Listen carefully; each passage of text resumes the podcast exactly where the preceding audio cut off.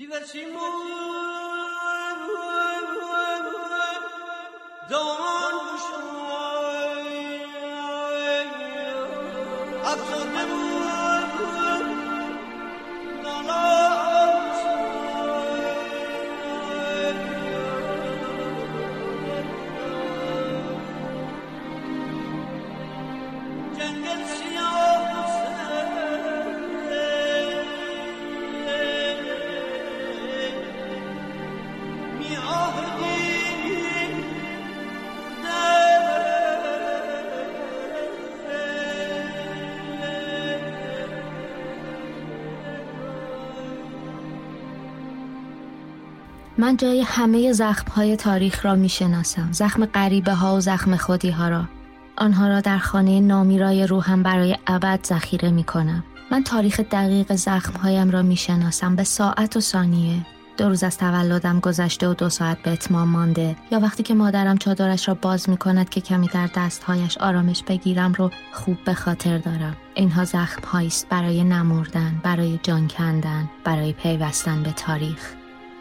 برای شنیده شدن صدایم از ته جهالت تلخ همیشگی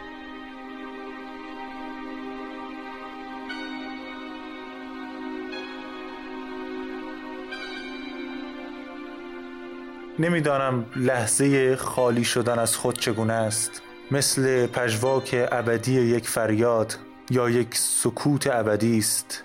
می‌دانم مثل درخشش سیغل یک تیزی در دل تاریکی شب یک رد ابدی دارد. تو شاید پدری باشی با یک نفرین ابدی روی پیشانیت. تو شاید پدری باشی که برای همیشه ناتمام ماند. از یک جایی انگار چیزی درونش مثل یک بدخیم لعنتی رشد کرد و تمام پدرانگیش را در خود بلعید. من از تکرار زیر لب من اگر روزی پدر شوم این روزها میترسم.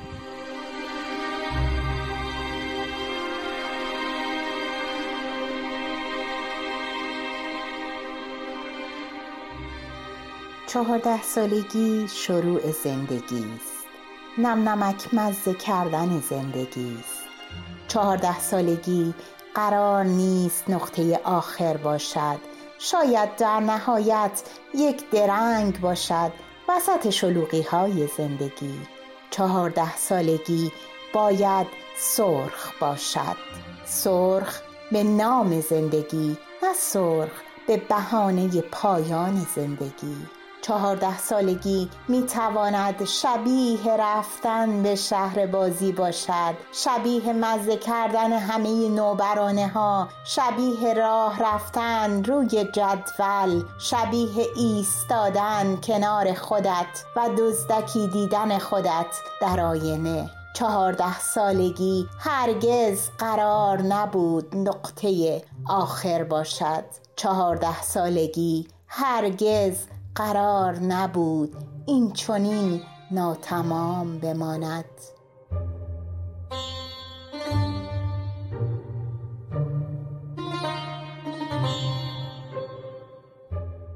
مرا به جای همه مردان ببخشید. به جای دست هایی که به بیراه رفتند و زبان هایی که دروغ گفتند ببخشید. من جور تاریخ را خواهم کشید. روزی در گوش دخترم خواهم خواند که من هستم و بعد از آن درهای بسته دنیا را با هم باز می کنیم. مرا هنجره همه صداهایی که خاموش شدند بدانید.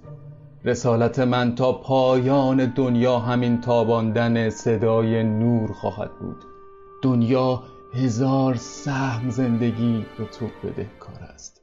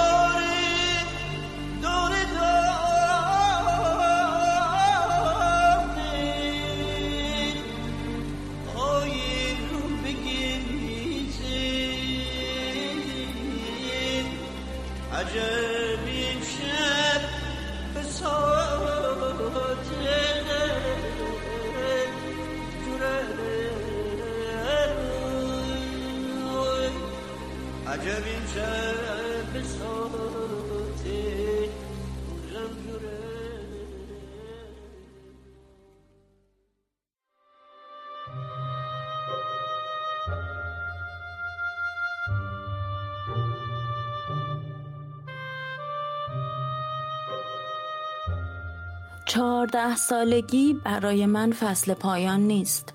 فصل آغازهای نوست. فصل لمس احساسات نو. مثل اولین باری که قلبت تند می‌زند یا صورتت سرخ می شود انگار که داری به سفری نو می روی که قرار است در آن تاج محل را ببینی که در آن بفهمی می‌خواهی رابعه باشی یا ماریکوری. که باید در شروعت چراغ داشته باشی. کسی باشد که چراغی برایت به دست بگیرد. تا راحت را ببینی. کسی مثل پدر. هرچه هست فصل پایان نیست. آن هم پایانی که پدرت برایت رقم بزند.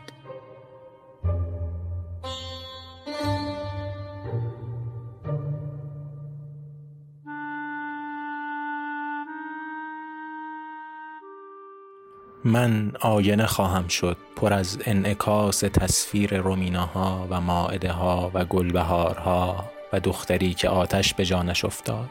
من آینه خواهم شد برای همه دخترکان و زنانی که فریادشان در تاریخ گم شد.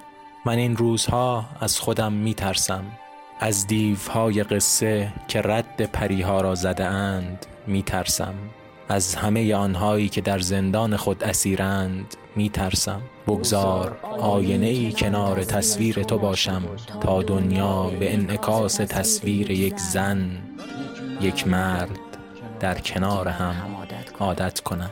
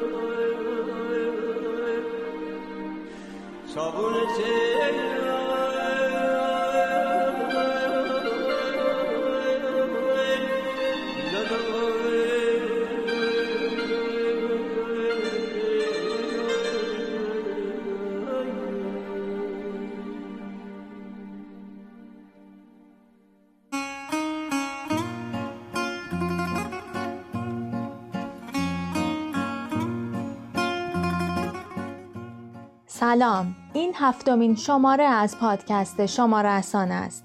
من کیانا سعیدیان به همراه همکارانم میزبان شما در این پادکست هستیم.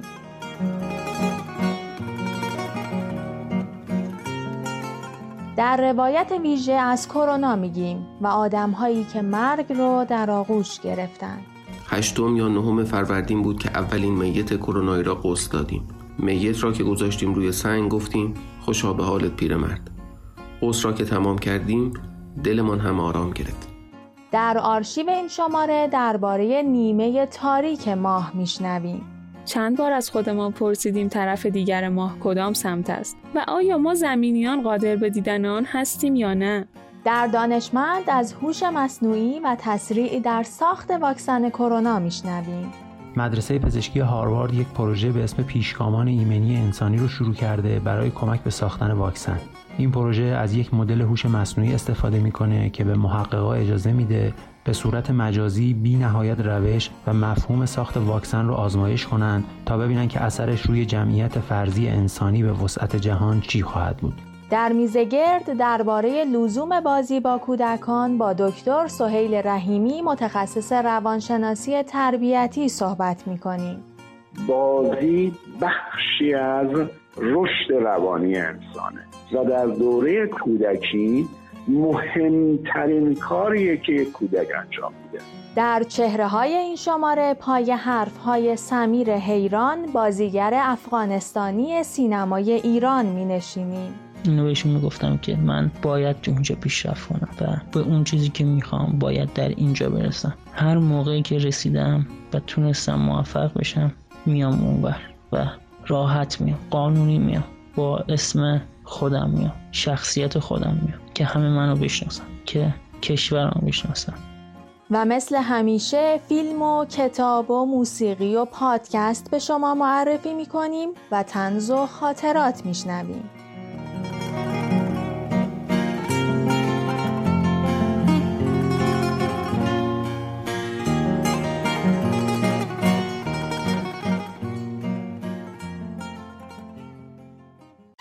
در چند خط امروز به سراغ معرفی کتاب GHLE نوشته آرش منصور گرگانی رفتیم.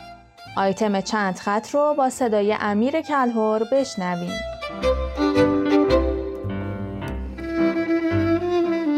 این هفته میخواییم به سراغ تنز تلخ برویم و کتابی را که به تازگی وارد عرصه بازار کتاب ایران شده و سراسر تنز تلخ بهتون معرفی کنیم کتاب GHLP نوشته آرش منصور گرگانی که به تازگی توسط انتشارات نوشافرین و با قیمت 25 هزار تومن روانه بازار کتاب شده است. نکته جذاب این کتاب برای من علاوه بر اینکه پر از اتفاقات عجیب و غریب و به قولی تنز تلخ بودش استفاده از تصاویر گرافیکی و نقاشی های فانتزی بود که در طول کتاب منو به خودش جذبی کردش. علاوه بر نصر خوب و داستان و قصه سراسر غمانگیز اما در این حال تنازانش. کتاب ماجرای فردیه که به تازگی کارش از دست داده و وارد جامعه میشه وارد خونه میشه وارد جمع دوستاش میشه و حالا براش ماجراهای عجیب و غریبی اتفاق میفته نکته که لازمه بگم اینه که در کمدی تلخ نویسنده جدی ترین عرصه های زندگی رو باید به تمسخر بگیره. قهرمانا در دست سرنوشت گرفتارن و همین پوچی و بیمعنایی خنده تلخ بر لب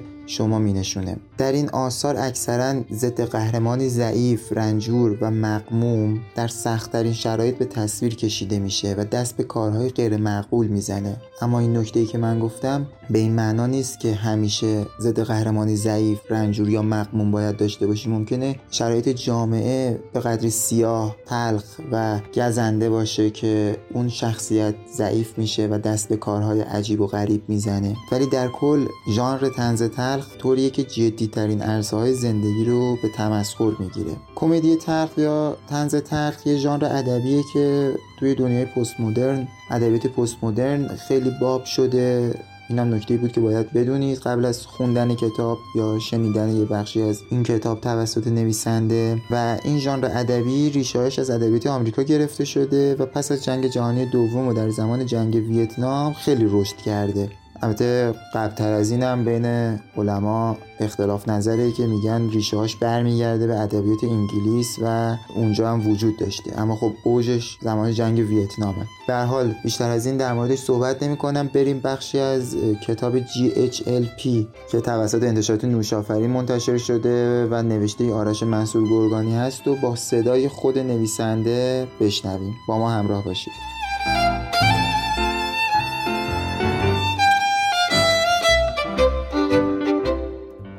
شبه دستهایش را دراز می کند استاد بلند می شود و کمی این پا و آن پا می کند برای بار اول می پرسم دوچرخم پشت سرم خیس است گرما و انتظار. استاد لبخندی به شبه می زند صدای گنگی از دور می آید هم همه ای که باد گرم با خود آورده. شاید انتظار تمام شده. هم همه به سوت تبدیل می شود شبیه بوغ کشتی ها اختارآمیز است. شبه درازتر می شود پاهایش دراز و درازتر می شوند و بالاتنه و دستهایش آب می روند هیچی مثل بوی خودت بوی تن خودت بوی پوست خودت تو آب شور نیست. چیزی به فکرم نمی‌رسد. می‌دونی که کسی نمیاد یا چیزی؟ حالا زمان را کمی درک می‌کنم. هیچ وقت را می‌فهمم. یک نقطه خالی دردناک وسط سرم. پس منتظر چیم؟ چرا اومدیم اینجا؟ از سایه فقط دو خط مانده که در افق هم به هم نمی‌رسند. اینجا جای چلپی؟ مگه چاره دیگه ای هست؟ همه باید بیان. همه میان. نقطه خالی بزرگتر می‌شود. درد مبهم اما بدی. انگار به جای ریه ها مغزم را پر از آب می کنند با فشار زیاد. منتظر چی هستیم؟ منتظر؟ منتظر هیچی. اینجا فقط یه ایستگاه که توش گیر افتادیم. چرا قبلا نگفتی؟ نپرسیدی. رفیقم منتظرمه خونش اونجا نزدیک دریاست. اونجا پر تمشکه. تمشک های پشت ایستگاه را نشانت میدم نه اونجوری. سرش را برمیگرداند. روزنامه دارم. می‌خوای بخونی؟ که چی؟ که فشار توی سرت کم شه. تو برای هیچ و همه چی خب یه خورده هنوز کوچیکی.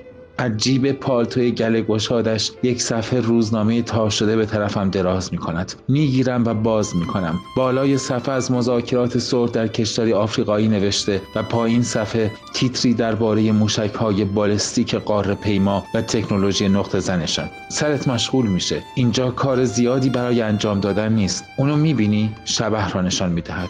اون توی و قاه قاه میخندد. دو خط طولانی انگار تا ابدیت. سهر می‌گوید ایده های جدید لازم داریم. زیری گوشش می‌گویم عطر تو عطر خود تو عطر پوست تو.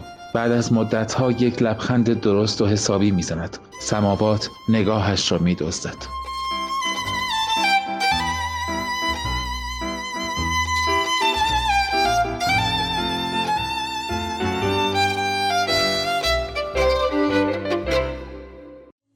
در غاز همسایه فرانک از لندن از تفاوت‌های فرهنگی که در دو جامعه ایرانی و انگلیسی دیده برامون گفته.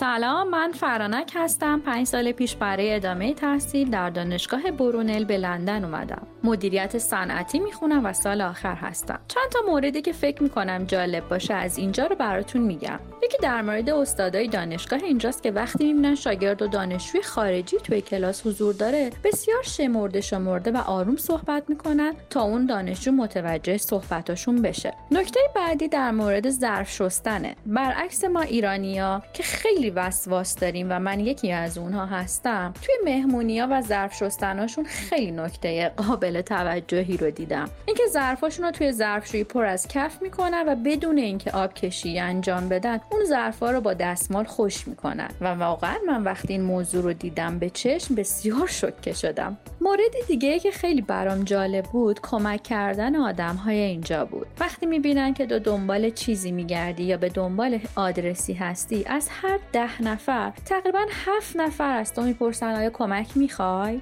و این برای من خیلی جالب و شیرین بود.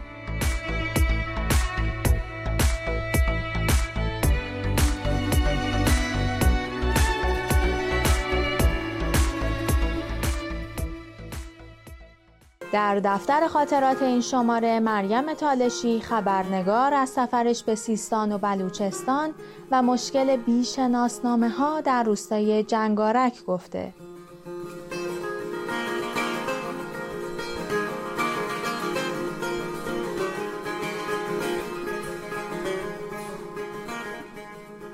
مریم تالشی هستم گزارشگر روزنامه ایران. من به واسطه کارم و به واسطه تهیه گزارش های میدانی خب به خیلی جاها سفر کردم. تجربه هایی دارم از برخورد با آدم ها توی مناطق مختلف. ولی یکی از تجربه های نسبتا عجیبی که حالا می‌تونم اینجوری در موردش بگم سفر به منطقه بلوچستان هست به استان سیستان و بلوچستان در واقع منطقه بلوچستان. خب من به یک روستایی رفتم به اسم جنگارک که این روستا فکر می‌کنم که حدود دو ساعت یک ساعت و نیم تا دو ساعت فاصله داره با چابهار. در واقع جزء محدوده شهرستان چابهار محسوب میشه. و خب یه اتفاقی که برای من افتاد و اونجا یک مواجهه عجیبی که داشتم این بود که آدم ها مشکلشون در واقع من از قبل می‌دونستم که این روستا دارای بیشترین تعداد بیشناسنامه ها هست و در واقع برای تهیه گزارش از بیشناسنامه های روستا اونجا رفتم.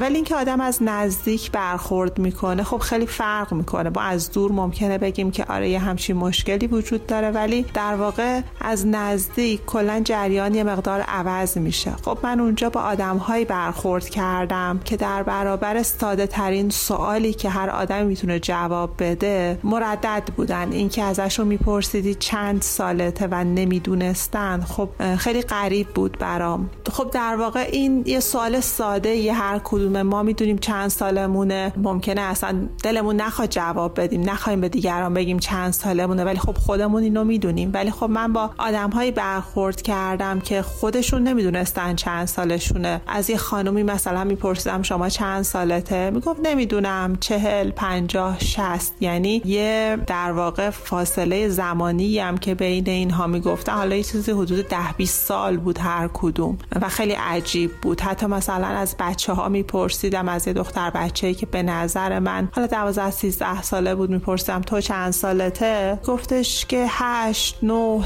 ده. یعنی همه تو ذهنشون یه عددهایی داشتن و خب دقیق نمی‌دونستن. و خب این اتفاق به خاطر این افتاده بود که در واقع اینها فرزندان پدر و مادرهایی بودن که اونها هم شناسنامه نداشتن. یعنی انگار که خب این یه مشکلی بود که موروسی شده بود اونجا. خب گفتن که پدر و مادرای ما شاید یک جانشین نبودن اشایر بودن و خب نتونستن شناسنامه بگیرن و خب وقتی پدر و مادر شناسنامه نداشته باشن قاعدتا بچه هم شناسنامه نداره. و خب به خاطر همین خیلی مشکلات زیادی داشتن یعنی با وجود محرومیت هایی که داشتن حتی نمی‌تونستن یارانه بگیرن. چون خب توی اون منطقه خیلی کسایی هستن که فقط دارن با یارانه زندگیشون رو میگذرونن. و خب البته الان یه مقدار این مشکل حل شده. کمکشون کردن که بتونن اقدام کنن برای شناسنامه گرفتن. چون فقط هم این نبود که بگن که خب یه روال قانونی داره طی کنن و بتونن این مشکل رو حل کنن. چون انقدر که دورن اونا و مشکل دارن برای اینکه بخوان تردد کنن حتی تا خود چابهار که خب این مشکل همینطوری میموند و حل نمی‌شد. و خب الان گروه خیری اومدن دارن کارا رو انجام میدن. یه تعدادی شناسنامه گرفتن و بقیه هم دارن کمک می‌کنن که مدارک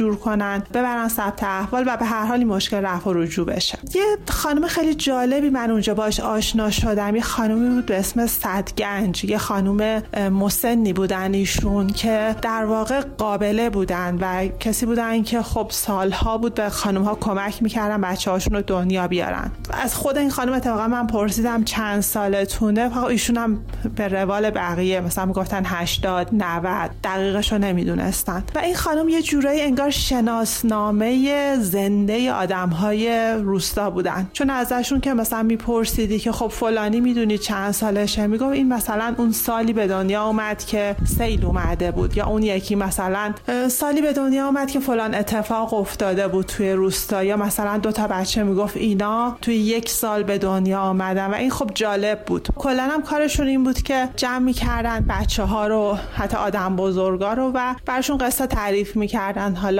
خاطره هایی که داشتن از گذشته. چون خب بچه های اونجا تقریبا سرگرمی نداشتن. تلویزیون نبود اونجا و خب سرگرمی خاصی نداشتن. و خب چیزی که من بهش فکر کردم و همیشه فکر می‌کنم اینه که خب ما از دور می‌تونیم یه سری چیزایی رو تو ذهنمون تصور کنیم. یه مشکلات این مشکلات آدم ها رو می‌تونیم تصور کنیم. ولی خب اینکه بتونیم درکشون کنیم واقعا به نظرم سخته و گاهی غیر ممکنه اینکه ما الان خب توی مرکز نشستیم ممکنه که اصلا تو ذهنمون نیاد که آدمی که این همه فاصله داره با مرکز و با شهرهای بزرگ چجوری زندگیشو میگذرونه و اصلا همه چی تعریفش عوض میشه. این به نظر من اتفاق عجیبی بود برای خود من و من همیشه به اون آدما فکر می‌کنم و اینکه خب اینکه آدم بدیهی ترین چیزها رو در مورد خودش ندونه به نظرم خیلی عجیب و قابل تحمله.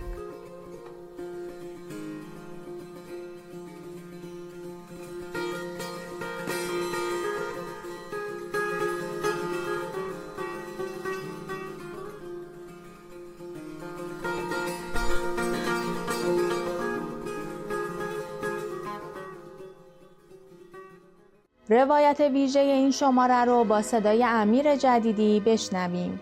این روایتی از آدمها در خط پایان کروناست.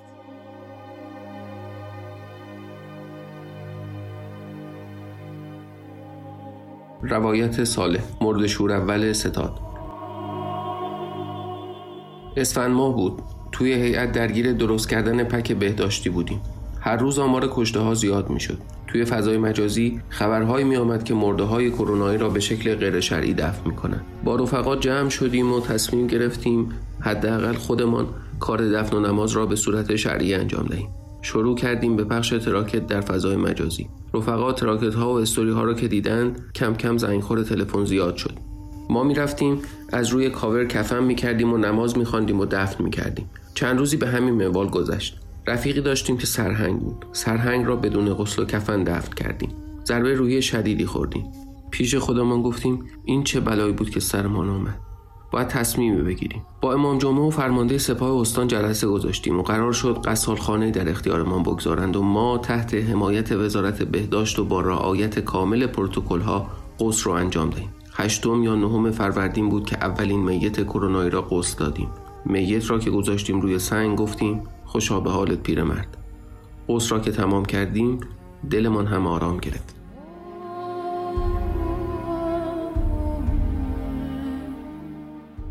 روایت محمد علی روزهای اول کسی نمی‌دانست چه خبر است. همه یا به فکر ضد عفونی کردن بودیم یا اینکه در خانه بمانیم یا نهایتا اقلام بهداشتی توضیح کنیم. تا اینکه عواست اسفند موج کشدار کرونا به مازندران رسید و دختر عمه خانم من که پرستار بود شهید خدمت شد. من برای دفن ایشان رفتم و متوجه شدم چقدر سخت و غیرعادی است شرایط دفن مبتلایان به کرونا. گمان می‌کردم این وضعیت اجتناب ناپذیر است و باید قبولش کنیم. تا اینکه فتوای آقا آمد. به صرف مبتلا شدن به کرونا مسائل شرعی ساقط نمی شود اینطور شد که از 22 با تیمم بدل از قوس شروع کردیم و بعد هم با هماهنگی ها و تجهیز غسالخانه ها قوس را شروع کردیم. البته در ابتدا مقاومت هایی چه از سوی آرامستان ها چه از سوی مقامات وزارت بهداشت شکل گرفت. مسئولان آرامستان ها می‌گفتند غسال های ما به کرونا مبتلا شدند و این کار در توان مجموعه ما نیست. وقتی ما گفتیم خودمان کار را انجام می دهیم دیگر مشکلات حل شد. وزارت بهداشت هم وقتی دید ما پروتکل ها را بیش از اندازه رعایت می‌کنیم از ما حمایت کرد و خوشبختانه تا به حال گزارشی نداشتیم که بچه های غسال به کرونا مبتلا شده باشند خاطره عجیبی که از ذهنم پاک نمی شود مربوط می شود به بیمار کرونایی که هم کرونا مثبت بود هم سل داشت. ما خیلی اتفاقی رفته بودیم به شهر تونکابون و رامسر برای بازدید قرارگاه جهادی و خودجوش مردمی که متوجه این متوفا شدیم. چون اوایل کار بود بچه های خود ما هم خوف داشتند که این میت رو قوس بدهند. خلاصه بعد از تماس با مقامات بهداشت من و ابوالحسن و یکی دو نفر دیگر قوس را انجام دادیم. دقیقا شب نیمه شعبان بود. وقتی قوس تمام شد و آمدیم برای دفن متوجه شدیم که میت هیچ کسی را ندارد. کارتون خواب بود و کنار خیابان زندگی می‌کرد و کس و کاری نداشت. ما برای همه مرده ها یه نفری داخل قبر می شدیم ولی این میت را دو نفری داخل قبر گذاشتیم و خاک را که ریختیم و تمام شد الله اکبر از آن مغرب نیمه شبان بلند شد. بعدا متوجه شدیم این میت هم خودش هم خانوادش از خیرین تون کابون بودند و دست روزگار به این روزش انداخته. اما صاحب همه ما حواسش بوده که اتفاق عجیب دیگر این بود که از یک زمانی شهرداری گفت ما خودمان کار قصر را انجام می دهیم و دیگر لازم نیست طلبه ها بیایند. ما هم یکی دو روز بعد کار رو تحویل دادیم. ولی گفتیم از اونجایی که مردم هنوز ترس دارن کارهای دفع رو همچنان انجام می دهیم جوان سی و دو ساله را داشتیم دفن می کردیم که متوجه شدیم غسل و کفن نشده و به همان شرایط روزهای اول حتی لباس بیمارستان هم هنوز تنش بود. خانواده جوان در فاصله نزدیکی از قبر ایستاده بودند و کاری از دستمان بر نمی آمد. با تیممی دفنش کردیم و آمدیم بیرون. چون جوان بود به رغم توصیه بهداشتی تعداد زیادی آمده بودند. کاری نمی‌شد کرد. بعد شرایط خیلی عجیب شد. زنگ زدیم دفتر رهبری و استفتا کردیم. گفتند باید نبش قبر انجام شود و دوباره قصد شود. این اتفاق افتاد و بعد از چهار روز ما جنازه را از زیر خاک در آوردیم و نکته جالب اینجا بود که جنازه ظرف چهار روز با اینکه رویش آهک پاشیده شده بود و شرایط نم خاک بود هیچ تغییری نکرده بود. حتی متعفن هم نشده بود.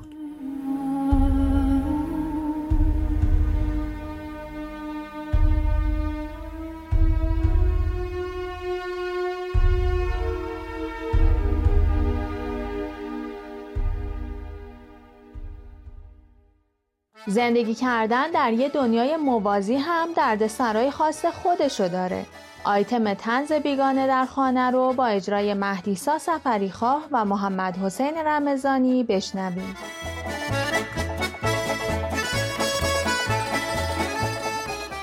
خانم جمع کن. جمع کن بریم قطب جنوب. این جهان دیگه جای ما نیست. قطب جنوب؟ خول شدی مگه مرد؟ تا قبل از این کرونا من بهت می‌گفتم داری میری سازمان ملل؟ منم با خودت ببر. می‌خوام برم شوی لباس نیویورک می‌گفتی نمیشه. حساس میشن حالا چه تو یهو حوس قطب جنوب کردی؟ باشم من نمیام. من اصلا لباس ندارم. بابا همون پالتو پوست روباه که تو کمپین حمایت از حیات وحش پوشیدی رو بردار. بریم خانوم. وا اونو که تو حراجی همون کمپینه فروختن. حالا چرا قطب جنوب؟ حساب بانک جدید وا کردی اونجا؟ ببین توضیحش یکم سخته. دانشمنده اونجا یه ذره پر انرژی پیدا کردن که ادای کم انرژی ها رو در میاره بعدش هم یه جهان موازی پیدا کردن که قوانینش کاملا برعکس اینجا عمل می‌کنه. یعنی چی برعکس اینجا؟ یعنی هر چقدر اینجا منو درک نکردن اونجا درک می‌کنن. دیگه واسه حقوق نجومی هم کمپین نمی‌زنن. کمیسیون شفافسازی راه نمیندازن. تازه زمان اونجا معنی نداره. اگه خودم رو بهشون ثابت کنم می‌تونم از ازل تا ابد رئیس جمهورشون باشم. یعنی تو قطب جنوبم باید رایحه خوش خدمت تو رو بشنویم. خفه شدی مرد. یکم این اتش خدمت تو خاموش کن. گفتم اینقدر تو قرنطینه زنجفیل و زیره نخور. گرمیت میشه. بیا. ببین. حالا حوث قطب جنوب کردی. بعدش دقیقا می‌خوای خودتو به کیا ثابت کنی؟ پنگوانا؟ اصلا تو منو درک نمی کنی مگه اون دفعه که گفتی بریم سفر بی بازگشت به مریخ ثبت نام کنیم من به تصمیمت احترام نذاشتم. چرا؟ ولی خب دیدی که تو لیست 24 نفر نهایی نبودیم. اونم همش به خاطر چل تا اختلاف زری پوشی تو یکی. بعدشم من بدون بچه هم هیچ جا نمیام. ببین خانوم یه چند ماهی میریم اونجا اوضاع رو بررسی می‌کنیم. خودم دو تا بورسیه نجوم و اخترشناسی برای بچه ها می‌گیرم و میاریمشون پیش خودمون. بده من اون تلفن بده یه زنگ بزنم. الو سوزی جون سلام عزیزم. می‌خواستم بگم که ما با دکتر داریم برای کار اداری میریم قطب جنوب. چیزی لازم نداری برات بیارم؟ چند هفته بعد. ای بابا اینجا چرا انقدر جوش آکادمیکه؟ چرا زیر ساختاش همچینه؟ خانوم؟ ای خانوم کجایی پس؟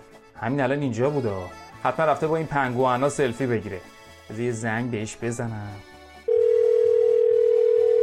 الو الو دکتر کجایی پس؟ ببخشید مثل که اشتباه گرفتم. اشتباه چیه مرد؟ من خودمم. صبح که تو خواب بودی من رفتم بالای اون کوه یخی سلفی بگیرم. افتادم تو آب. بعدم که بیدار شدم دیدم اینجا بیدار شدم. کجایی الان؟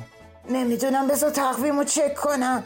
ای خاک بر سر من اینجا زده سال 2080 اینا چرا همچینن؟ چرا همشون روباتن ای وایسا چیکار می‌کنی؟ one minute please can you speak English? خب چی میگن؟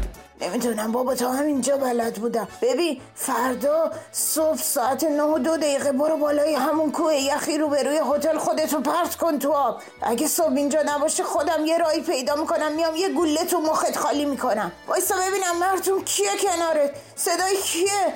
الو؟ الو؟ الو الو آنتن نمیده. صدات نمیاد. سلام بانو. می‌تونم از تلسکوپتون استفاده کنم؟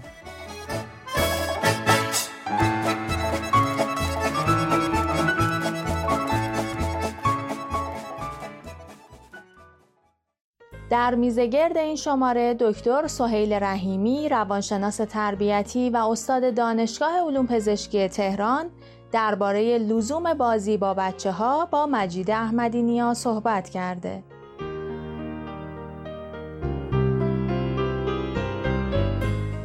خب در این شماره از میزگرد شما رسانه هم در خدمت دکتر سهیل رحیمی متخصص روانشناسی تربیتی و استاد دانشگاه علوم پزشکی تهران هستیم و قرار باز هم به موضوعی مرتبط با کودکان بپردازیم. بازی کردن.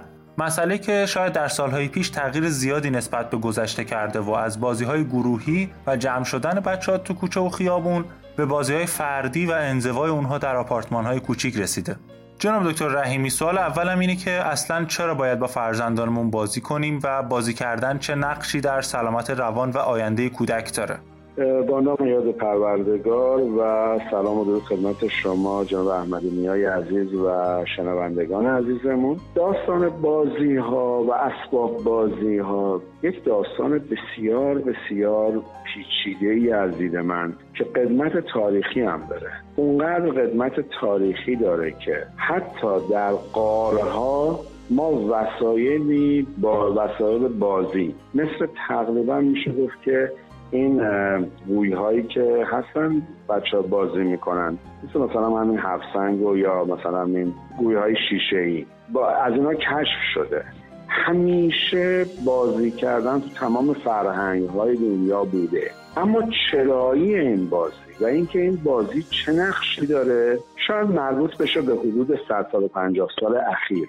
که بررسی شده که چرا بازی مهمه برای ما. دانشمندان بزرگی مثل فروید که به عنوان پدر روانشناسی بازی شناخته میشه و بعد از اون خانم آنا فروید و خانم ملانی کلاین و به دنبال اونها افرادی مثل ژان پیاژه بعد مثل مثل پارتر مثل کار کروز مثل ژان ژاتو تحقیقات بسیار مفصلی کردند و برای تحقیقات اینها یک نکته کلیدی وجود داره. بازی بخشی از رشد روانی انسانه و در دوره کودکی مهمترین کاریه که کودک انجام میده. کاریه که هدف داره. منتها ما نمی‌دونیم هدفش چیه. و برای کودک دقیقا مثل یک بزرگسال با اهمیت و کمک می‌کنه که شخصیت کودک شکل بگیره. پس بنابراین بازی ها رشد توانایی های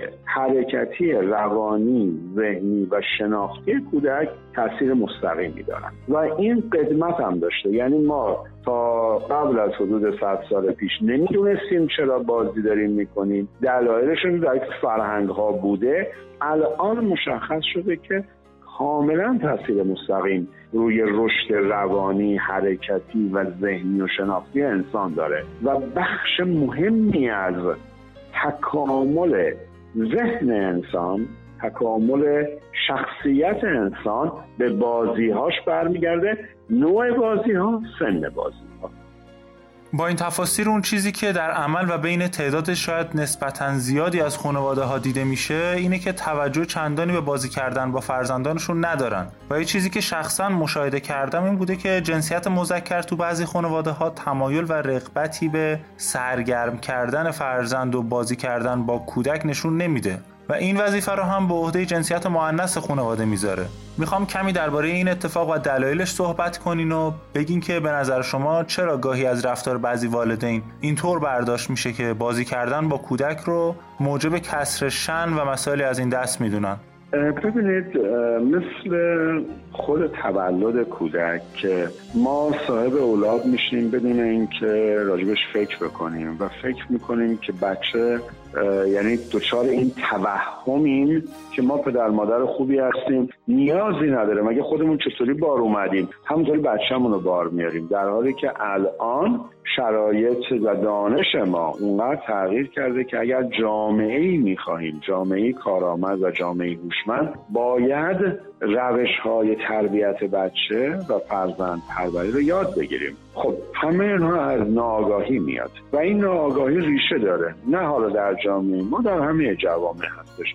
شما تصور بفرمایید من یه پیشینه تاریخی بگم تا ببینید که ما بشر در از چقدر تو این زمینه ها عقبه. تا قرن حدود 17 که اولین میکروسکوپ ها اختراع شد بشر فکر می‌کرد که در اصل تولید یا ایجاد یک بچه فقط به جنس مذکر مربوط است و جنس مؤنث صرفا وظیفه پرورش آن چیزی است که جنس مذکر بهش اهدا می‌کنه. اصلا از سلول جنسی تخمک در زن بی اطلاع بودیم. حتی در نقاش اولین نقاشی هایی که کشیده شده با زیر میکروسکوپ خیلی جالب هست که یک بچه کامل رو در سایز بسیار کوچک داخل اسپرم کشیدم. یعنی اسپرم مرد رو داخلش یه بچه کوچیکی کشیده بودن ما به این تفکر میگیم که فرمیافتگی پیشین یا پرفورمیسم. خب این تفکر دارم عرض می‌کنم مربوط به ساکه تا حدود قرن 17 18 یعنی ما 300 سال 400 سال تازه 400 سال هم حدود 300 ساله که تازه تازه داریم متوجه مکانیزم های رشد میشیم متوجه نقش میشیم. اما یک قدمت چند هزار ساله رو داریم پشتش که عوض شدن اونها زمان بره و بعد هم در جامعه مرسالار مرد فکر می‌کنه که فقط وظیفش اینه که مخارج رو تأمین بکنه. همه چیز در اختیار مادر هست و اینها رو ما اشتباهی از کودکی به بچه ها یاد میدیم که بابا میاد خونه فقط باید استراحت کنه بابا خسته است بابا هیچ وظیفه ای نداره که کار بکنه. خب من سوال شما رو گسترش بدم. پدر نه تنها با بچه بازی نمی‌کنه در امور خانه هم کمکی می‌کنه؟ نه. آیا به خانم خانه کمکی داره؟ نه. و هر موقع ما صحبت کردیم میگن آقا ما هم بیرون کار کنیم هم خونه. یعنی خودشون یک سری خطوط نامرئی ایجاد کردن که همین هم باعث شده که اینقدر اشکال ایجاد بشه. یعنی ما متوجه نیستیم که ما زن و مرد در کنار هم با هم دوش در دوش هم باید جلو بریم. نه اینکه این وظایف کلا مردانه کلا زنانه است. بنابراین خلاصه بکنم کل بحث رو به که ما آگاهی نداریم در حوزه فرزند پروری و به خاطر همین همین ها رو در میندازیم رو دوش خانم ها فکر می‌کنیم خانم ها همطور که باید تغذیه بچه رو دار باشن امورات تربیتیش تحصیلیش بازی کلا باید با زن باشه مرد صرفا باید دستگاه چاپ اسکناس باشه. خب این دیگه برمیگره به اینکه من از فرزند پروری هیچ چیزی نمی‌دونم. خیلی ازتون ممنونم که تو این قسمت هم همراه ما بودین و از شما شنونده های عزیز هم تشکر می‌کنم که میزگرد هفتمین قسمت از پادکست شما رسانه رو شنیدین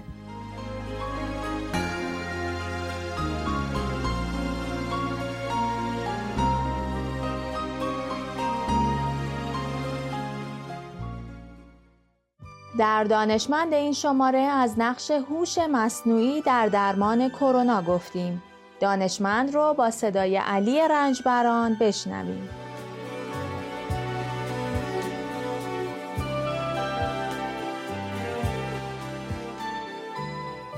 همه ما با شنیدن واژه هوش مصنوعی یاد فیلم های ترسناکی که در این باره ساخته شده یا هشدارهایی میافتیم که درباره خطراتش از طرف افرادی مثل استیون هاکینگ، بیل گیتس یا ایران ماسک گفته شده. اینکه یک هوش مصنوعی کنترل نشده چطور می‌تونه یه تهدید جدی و بالقوه برای کل بشریت باشه؟ خب این حرفا تا حدودی درسته و البته مهم. چون هوش مصنوعی با وجود همه خطرهای بالقوه می‌تونه بسیار مفید و کارآمد باشه. مثالش در مورد همین شیوع جهانی بیماری کووید 19 بذارید یک مثال واقعی بزنم. مسیرهای سنتی و رایج برای تولید دارو از گشتن به دنبال کاندیداها تا آزمایش اولیه در آزمایشگاه و بقیه مسیر تا وارد شدن دارو به چرخه تجاری یعنی محصولی که قابلیت مصرف داشته باشه چیزی بین 5 تا 10 سال زمان می‌بره. و البته هزینه بسیار زیاد میلیارد دلاری روی دست محققا کشورها و یا شرکت ها می‌ذاره. به همین خاطر که الان محققا به جای تمرکز روی ساخت داروی جدید برای درمان کووید 19 دارن داروهای موجود رو آزمایش می‌کنن. حالا فرض کنید این زمان 10 ساله به دلیل شرایط اضطراری بشه 5 سال یا 4 سال. باز هم خیلی زیاده. اما هوش مصنوعی و یادگیری ماشینی می‌تونن این بازی رو عوض کنن. هم از نظر زمان و هم هزینه. توی پرانتز این رو به خاطر داشته باشید که به همین دلیله که امثال ماسک و بیل گیتس درباره هوش مصنوعی و کنترلش هشدار میدن. چون ما به این دستاورد جدید نیاز داریم و البته باید مطمئن بشیم خطراتش از فوایدش بیشتر نشه. حالا برگردیم سر داستان هوش مصنوعی و کووید 19 مثلا در یکی از تلاش‌ها در این زمینه یک گروه از محققات توی دانشگاه ایالتی پن در آمریکا در حال کار روی یک پروژه یادگیری ماشینی کوانتومی برای سرعت دادن به کشف داروی کووید 19 هستند یادگیری ماشینی کوانتومی با روشی که در اون از هوش مصنوعی و سوپرکامپیوترها برای پردازش سریع میلیون ها ترکیب شیمیایی و انتخاب کاندیداها استفاده می‌کنن فرق داره. در اون روش وقتی جواب میده که اون تعداد ترکیب شیمیایی به عنوان کاندیدا وجود داشته باشد که خب متاسفانه در مورد کووید 19 اینطور نیست. برای همین این گروه قبلا ابزاری برای حل مسائل مشابه با ترکیب یادگیری ماشینی و محاسبات کوانتومی ساختن و حالا می‌خوان از این ابزار استفاده بکنن تا ترکیباتی رو پیدا کنن که کسی نمی‌دونه اصلا می‌تونن مفید باشن یا نه یا وجود دارن یا نه. این یه قدم خیلی بزرگ برای ساخت داروست. و می‌تونه زمان لازم رو برای کل فرایند ساخت دارو بسیار کاهش بده. اما این تنها تلاش در این زمینه نیست. مثلا در 14 آوریل همین امسال مدرسه پزشکی هاروارد یک پروژه به اسم پیشگامان ایمنی انسانی رو شروع کرده برای کمک به ساختن واکسن. این پروژه از یک مدل هوش مصنوعی استفاده می‌کنه که به محققا اجازه میده به صورت مجازی بی نهایت روش و مفهوم ساخت واکسن رو آزمایش کنند تا ببینن که اثرش روی جمعیت فرضی انسانی به وسعت جهان چی خواهد بود. این کار فرایند پیدا کردن و بردن کاندیداها به آزمایشگاه رو به طرز شگفتانگیزی کوتاه می‌کنه و تازه در این شرایطی که گفته میشه کشف و ساخت واکسن حداقل به یک سال زمان نیاز داره بدون این شیوه باید حداقل 4 تا 5 برابر این زمان منتظر کشف واکسن احتمالی میموندیم. اگر به اهمیت استفاده از هوش مصنوعی در مبارزه با این بیماری و بیماری های مشابه دیگه شک دارید بگذارید یک مثال دیگه بزنم که خیلی جالبه. خیلی ها شاید نشنیده باشن ولی همین بیماری کووید 19 رو اولین بار یک هوش مصنوعی کشف کرد. در موردش هشدار داد که خب کسی به اون هشدار توجهی نکرد. هرچند به دلیل محدودیت دسترسی به اطلاعات از مقصد چین این هوش مصنوعی تنها چند روز زودتر شیوع یک نوع جدید ذاتوریه رو در چین از طریق دادکاوی شبکه‌های اجتماعی و اخبار رصد کرد و در موردش هشدار داد. حالا محققای هوش مصنوعی و شرکت های تکنولوژی می‌خوان یک سامانه پایش خودکار بسازند که بتونه با کاوش در انبوه نوشته های شبکه های اجتماعی و خبرهای سنتی هر شیوع جدید در مناطق جدید و یا بیماری جدید رو بو بکشه. درست مثل یک سگ ماشینی. در یک نمونه محققای مایکروسافت با مقامات بهداشتی انگلستان در حال تلاش برای ساخت چنین سامانه ای هستند که می‌تونه وضعیت اپیدمی رو به دقت در همه مناطق دنبال و هر اتفاق جدیدی رو رصد کنه.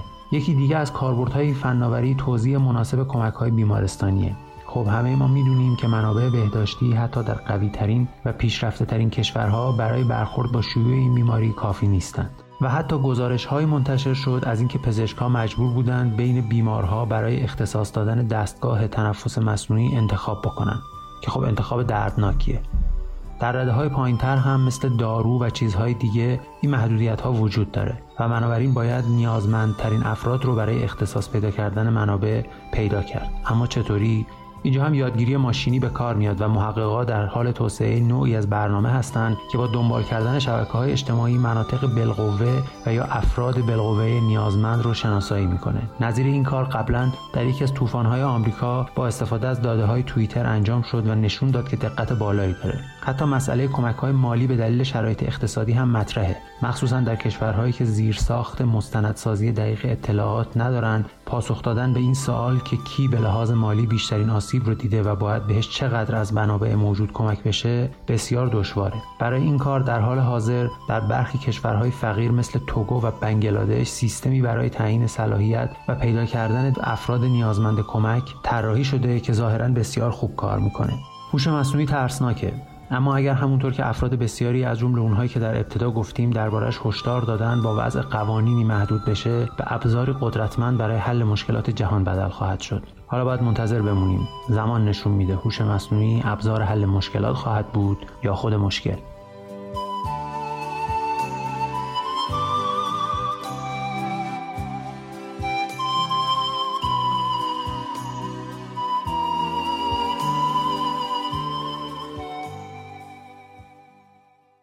در چهره های این شماره پریسا ایرانی گفتگویی با سمیر حیران داشته. سمیر بازیگر افغانستانی سینمای ایرانه که در فیلم های شنای پروانه و دیپورت بازی کرده.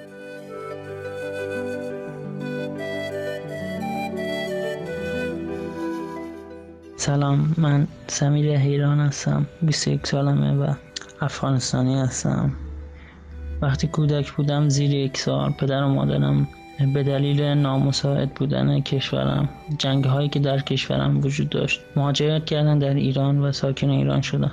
وقتی ساکن ایران شدن چند سال بعد که من سنم بالاتر رفت به دلیل اقتصاد مالی خانواده منم مجبور شدم برم سر کار و کار کنم. پشت چراغ قرمز فال بفروشم اسکاچ بفروشم اسفندودی کنم. مدرسه وقتی می‌خواستم برم توی یک مدرسه می‌رفتم که ماهیانه باید پول می‌دادیم که پول اون اونو نداشتیم که بدیم. مجبور شدم که دوباره ترک تحصیل کنم. مدرسهش هم خوب رفتار نمی‌کردم با بچه ها می‌زدم. به خاطر همین من دوست نداشتم اینو. از اون مدرسه اومدیم بیرون و رفتیم سر کار و کار کردیم و کار می‌کردیم. وقتی ده سالم شد با انجمن حمایت از کودکان کار آشنا شدم که خیلی بهم امید داد و فهمیدم که منم حق انتخاب دارم. منم می‌تونم آرزو داشته باشم. منم می‌تونم امید به زندگی داشته باشم. وقتی با انجمن حمایت از کودکان کار آشنا شدم خیلی دوست داشتم یک فوتبالیست بشم. همیشه این رویا رو داشتم که برم و فوتبال بازی کنم و پیشرفت کنم. بتونم من هم برای کشورم افتخار آفرین کنم. ولی متاسفانه در ایران همچین چیزی برای مهاجرین وجود نداره که در لیگ ایران بازی کنن. متاسفانه. هیچ مهاجری هیچ افغانستانی که مقیم ایران هستش نمی‌تونه توی لیگ ایران بازی کنه. هم دسته هم رده های پایین یا بالاتر. این مشکلات دارن و فقط فوتبالیستا نیستن. بیشتر مردم افغانستان که مقیم ایران هستن و مهاجرت کردن در ایران و زندگی می‌کنن این مشکلات دارن. من وقتی دیدم نمی‌تونم به این راه برسم تصمیم گرفتم که راهم عوض کنم و یک کار دیگه انجام بدم. که بتونم توش پیشرفت کنم و توش آیندهمو بسازم. یک سری شرایط پیش اومد که مهاجرین دوباره مهاجرت می‌کردن که برن سمت خارج و آلمان و اروپا و اینجور جا. یک سری از دوستای منم رفتن خارج و به منم گفتن که تو هم بیا و می‌تونی تو اونجا پیشرفت کنی. ولی من همیشه اینو بهشون می‌گفتم که من باید تو اونجا پیشرفت کنم و به اون چیزی که می‌خوام باید در اینجا برسم. هر موقعی که رسیدم و تونستم موفق بشم میام اونور و راحت میام قانونی میام با اسم خودم میام شخصیت خودم میام که همه منو بشناسن که کشورم بشناسن که من از چه کشوری هم اصالتم چیه و چی کار می‌کنم. تونستم برم بازیگری کنم و کلاس های بازیگری رو در انجمن گذروندم و از بیرون انجمنم رفتم یک سری کلاس ها و تونستم یک فیلمی بازی کنم به اسم دیپورت کار آقای سجاد حسینی امیر سجاد حسینی که کار اولیم و کار برای سینمای هنر و تجربه است و قراره که در تلویزیون هم پخش بشه. داستان یک مهاجره که میرن سوریه بجنگه و می‌خواد برگرده. تونستم این فیلم رو بازی کنم و خیلی خوب بود برای من.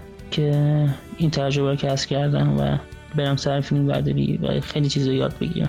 خدا رو شکر می‌کنم که تونستم از این نقشه خیلی خیلی خیلی سخت از وحدش بر بیام. و الان کار فیلم سازی می‌خوام بکنم. یعنی یک فیلم کوتاهی می‌خوام بسازم که داستان بچه های کار و مشکلاتی که دارن می‌خوام به مردم همه نشون بدم که چه مشکلاتی دارن اینا. که وقتی میرن کار کنن به چه مشکلاتی برمیخورن و چه شرایط سختی دارن.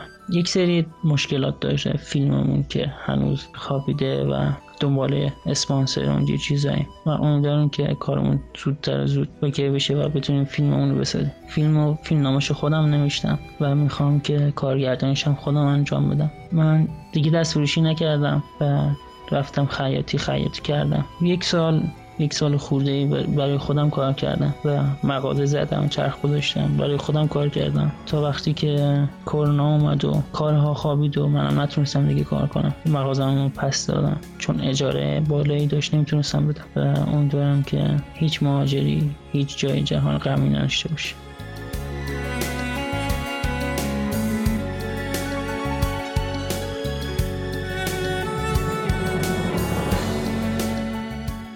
در new folder این شماره به سراغ فیلم درخشش یک ذهن پاک به کارگردانی میشل گوندری رفتیم و new folder رو با صدای آرش مرادی میشنویم.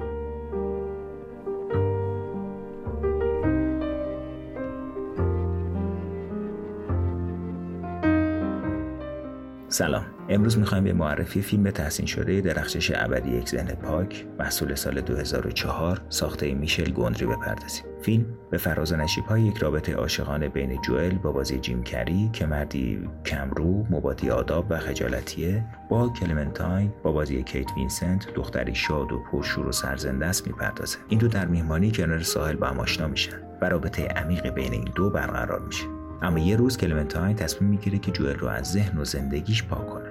اون برای پاکسازی خاطرات جوئل از ذهنش به مؤسسه مراجعه می‌کنه. بعد از اینکه جوئل متوجه این قضیه میشه تصمیم به تلافی می‌گیره. اما در عواست این کار متوجه خاطرات شیرینی که با کلمنتاین داشته میشه و تصمیم به انصراف می‌گیره و همه تلاشش هم می‌کنه.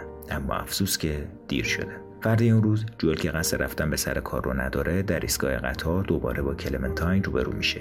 بدون اینکه این دو نفر هیچ شناختی از هم داشته باشن و رابطه اونا دوباره شکل می‌گیره. تا جایی که نوار صحبت های این دو نفر در مؤسسه دکتر هاوارد زمان پاکسازی به دستشون می‌رسه.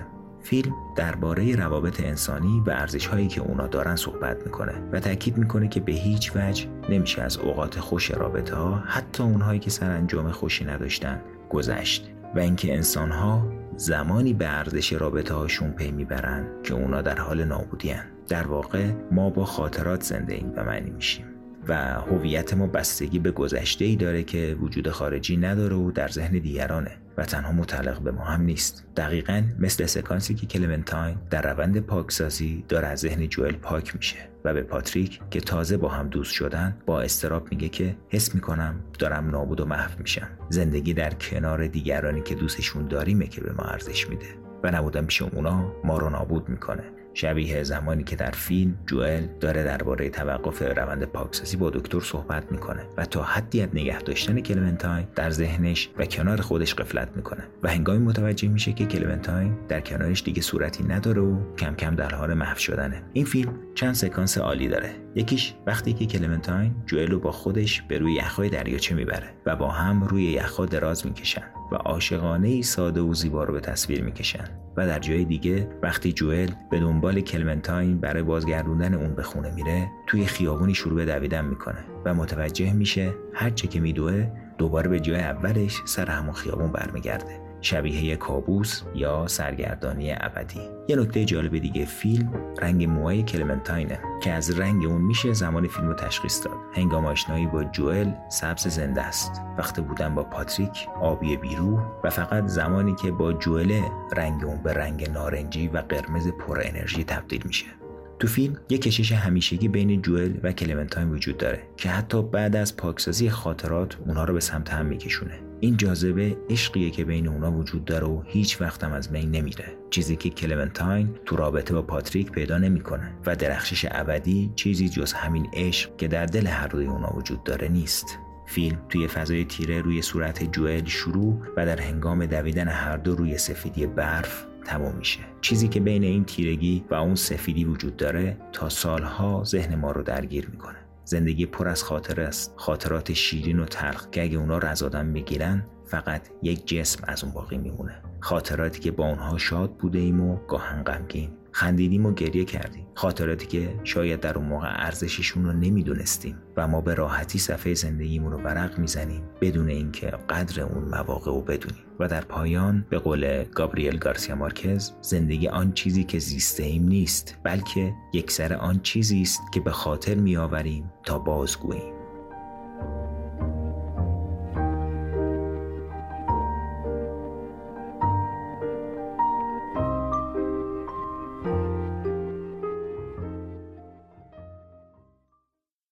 در سازباز این هفته مجید احمدی نیا از ابراهیم منصفی و زندگیش گفته.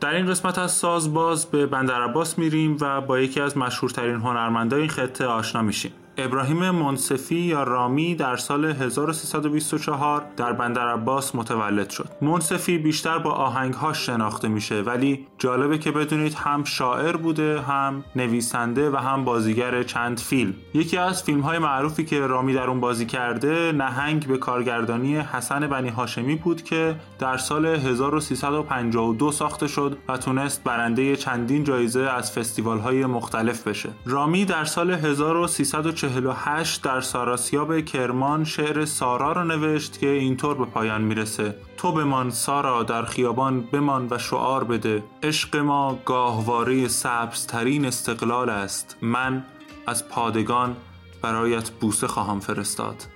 اما منصفی چه ویژگی داشت که اونو تبدیل به نیمای هرمزگان کرد؟ شاید الهام گرفتنش از موسیقی اسپانیا و هند و سرودن ترانه هایی که هم مضمون عاشقانه و هم اجتماعی داشتن باعث شد رامی بین مردم بندرعباس و بعدها در شهرها و استانهای دیگه به محبوبیت عجیب و غریبی برسه. زندگی شخصی پرتلاتوم و آشفته منصفی از کودکی تا اواخر عمرش ادامه داشت و بعد از سالها دست و پنجه نرم کردن با فقر و نداری در نهایت در اولین روز تابستان 1376 به زندگی خودش پایان داد. در پایان امیدوارم که از شنیدن قطعه دگم تنهام از ابراهیم منصفی لذت ببری مثل هر روز گولم بزنی بارو زنجیر اگه با پام ببنی. مثل محکوم اگه دارم بزنی اگه آتش با دومارم بزنی؟ دگم تنها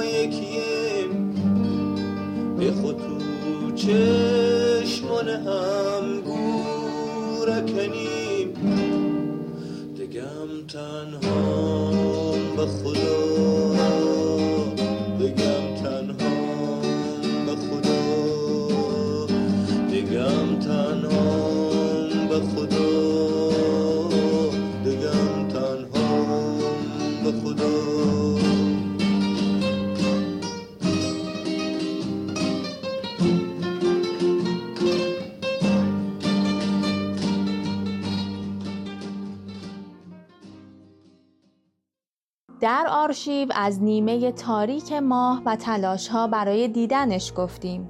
آرشیو رو با صدای ماعده کرامتی بشنویم.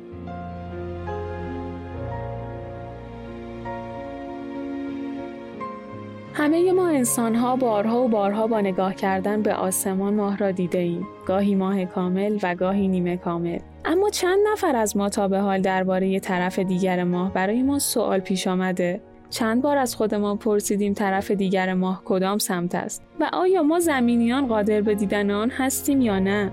جالب است حتی اگر با یک تلسکوپ یا یک دوربین به ماه نگاه کنید هم همان منظره را خواهید دید. تنها با جزئیات بیشتر. نیمه تاریک یا پنهان ماه همیشه توجه بسیاری از دانشمندان، ستاره شناسان و یوفولوژیست ها را به خود جلب کرده است. تا جایی که تحقیقات گروهی از یوفولوژیست ها حاکی از آن است که در سمت تاریک ماه سازه های باستانی وجود دارد و موجودات فضایی در زیر پوسته ماه فعالیت دارند. نیمه پنهان ماه به دلیل زاویه گردش و نیروهای جذر و مدی که از زمین ساطع می شوند و حرکت ماه را کند کردند، هیچگاه در مقابل زمین قرار نمی گیرد. اما به اندازه زمین نور خورشید را دریافت می کند. در مجموع 59 درصد از سطح ماه از سطح زمین قابل دیدن است. قبل از بررسی اخبار منتشر شده از نیمه تاریک و پنهان ماه بهتر است دشواری های سفر به ماه را یادآوری کنیم. اینکه این مأموریت پیچیده چقدر غیرقابل باور بود و تا مدتها افرادی معتقد بودند توطئه‌ای در کار است و ممکن نیست انسان یا کاوشگری موفق شده باشد به کره ماه سفر کند. نیم قرن از آخرین باری که انسان پا روی کره ماه گذاشت میگذرد و دلیل این زمان زیاد هزینه بسیار سنگین و مسائل سیاسی بوده. با این حال از زمانهای خیلی دور تا به امروز یکی از دغدغه های بشر سفر به کره ماه و کشف اسرار آن بوده است. و اما جدیدترین خبر درباره نیمه تاریک ماه زمانی منتشر شد که کارشناسان چینی اعلام کردند کاوشگری به نام چانگ فور ساختند و موفق شدند آن را در سطح ماه فرود بیاورند. به گفته کارشناسان علت انتخاب این منطقه وجود سنگهایی است که به بررسی دقیقتر اطلاعات درباره نیمه پنهان ماه کمک می کند. دیگر اطلاعات مبنی بر اختلاف بین دو نیمکره است که ترکیبات شیمیایی این دو نیمکره با هم تفاوت دارند. این ناحیه ماه پشت به زمین است. به همین خاطر ایستگاه کنترل زمین هیچ ارتباطی نمی‌تواند با آن برقرار کند. اما این کاوشگر چینی قادر است اطلاعات را از ماهواره‌ای که به ماه فرستاده شده دریافت کند و به زمین مخابره کند. کشور چین پیشتر با پرتاب موشک به فضا در سال 1961 فعالیت های فضایی خود را آغاز کرده بود و سال 2003 موفق شد انسان به فضا بفرستد. کاری که تا قبل از این فقط شوروی و آمریکا انجام داده بودند. حالا انتظار میره این کاوشگر موفق به ثبت اطلاعات دیگری مثل تولید امواج رادیویی با فرکانس کوتاه برای ستاره شناسان، اطلاعات درباره رشد گیاهان، اینکه به چه صورت است آیا با وجود جاذبه کم گیاهی رشد می کند یا نه و تلاش برای یافتن آب و منابع دیگر در این نیمه ماه شود. در واقع به ادعای دانشمندان چینی این اولین باری است که یک کاوشگر فضایی بر نیمه پنهان ماه فرود آمده و تصاویری هم که ثبت شده جزو اولین عکس های موجود از نیمه تاریک ماه هستند. گرچه ادعاهایی وجود دارد مبنی بر اینکه کاوشگر شوروی سابق برای اولین بار عکس هایی ثبت کرده و فضاپیمای ناسا سال 1968 طی مأموریتی با چشم خود سمت تاریک ماه را دیده است. با این حال جدیدترین اخبار از طریق کاوشگر چینی به ثبت رسیده و در دسترس است. این کاوشگر چینی نام خود یعنی چانگی را از اساطیر و افسانه های کهن چین گرفته. افسانه ای که در آن زمین ده خورشید داشت اما ایزدبانوی ماه با همین نام یعنی چانگی که کمانگیر ای بوده موفق شده نه خورشید را هدف قرار بده و فقط یکی را نگه دارد. با این کار او خدایان اکسیر زندگی جاودانه به او دادند اما همسر چانگی در نبود او اکسیر را خورد و به آسمانها به حرکت درآمد و ساکن ماه شد. حالا این سوال پیش میاد که با این قدمی که چینی ها برداشتن چقدر راه برای اکتشاف های بعدی و دیدن سایر سیاره ها باز شده؟ و آیا هر سال خبر و عکس های جدیدی از سیاره ها خواهیم دید؟ سیاره هایی که بشر تا به امروز فقط در رویا و نقاشی ها و فیلم های آخر و زمانی به اونها سفر کرده.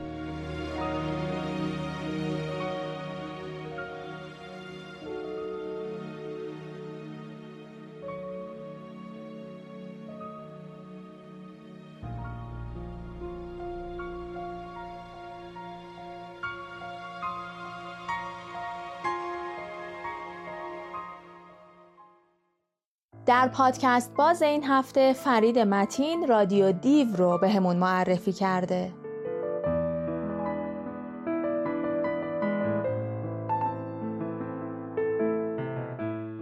در معرفی رادیو دیو با این جمله روبرو میشیم.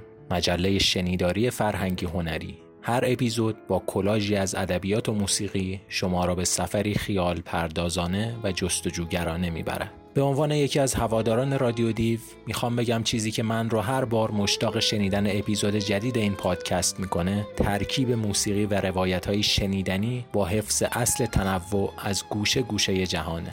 اگر از شروع کار این پادکست همراهش بوده باشین میشه گفت به سفری جذاب دعوت شدین از تهران تا مسکو از هرمز تا ماکوندو از رشت تا حلب از آرژانتین تا خورامان. در تمام این سفرها مسهور نواهای دلنشینی میشین که در کنار شعرها و داستانهایی که روایت میشه همراهیتون می‌کنه. تا حالا 26 قسمت از این پادکست منتشر شده که من می‌خوام در پادکست باز این هفته از اپیزود 15 هم با نام هیچ سربازی از جنگ برنگشته است حرف بزنم. روایت ها و موسیقی های انتخاب شده برای این اپیزود پیرامون جنگه در همه جای دنیا. ایران، فلسطین، ایرلند، آلمان و بوسنی. مثل همه قسمت های دیگه سفرتون با موسیقی شروع میشه. قطعه شنیدنی فریدام اثر آنتونی همیلتون از فیلم جنگوی رها شده. در اولین روایت یادداشتی از مهری رحیمزاده رو میشنویم. چند خطی که تکونتون میده.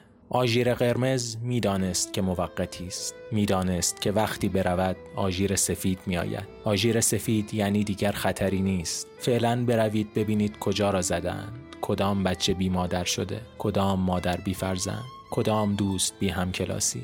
بعد دوباره آژیر قرمز. بعد دوباره مادرهای ما که وقتی صبح به مدرسه می رفتیم مطمئن نبودند که ظهر برمیگردیم. وقتی صبح بابا سر کار می‌رفت معلوم نبود عصر برگردد. آژیر قرمز نمی‌دانست که محل کار بابا خطرناک است. نمی‌دانست صدام مجتمع فولاد خوزستان را بارها بمباران کرده. آژیر قرمز از دل بچه ها خبر نداشت. آژیر قرمز نمی‌دانست که بچه فقط ترسش را می‌فهمد. دیگر هیچ چیز نمی‌فهمد.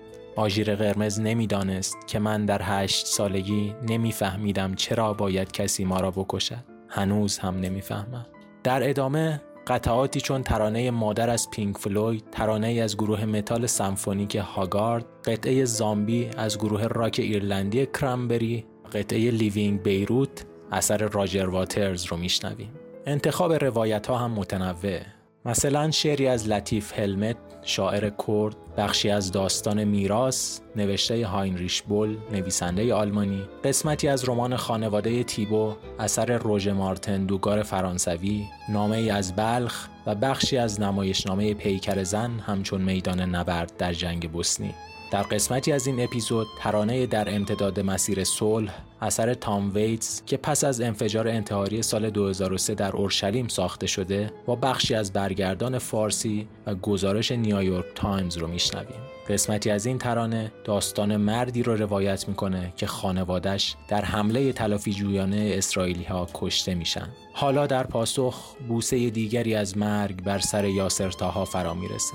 اسرائیل میگه که اون از سربازهای ارشد حماسه. چهار تا هلیکوپتر میفرسته. ماشین اوپل سفیدش تو آتیش میسوزه. زن و بچه سه سالش کشته میشن و از اونها چیزی جز اسکلت های سوخته باقی نمیمونه. شیشه شیر بچه رو با یه جفت کفش کوچیک پیدا می‌کنه و جلوی دوربین ها تکون میده. ولی اسرائیل اعلام می‌کنه که نمی‌دونسته زن و بچهش هم توی ماشین هستن.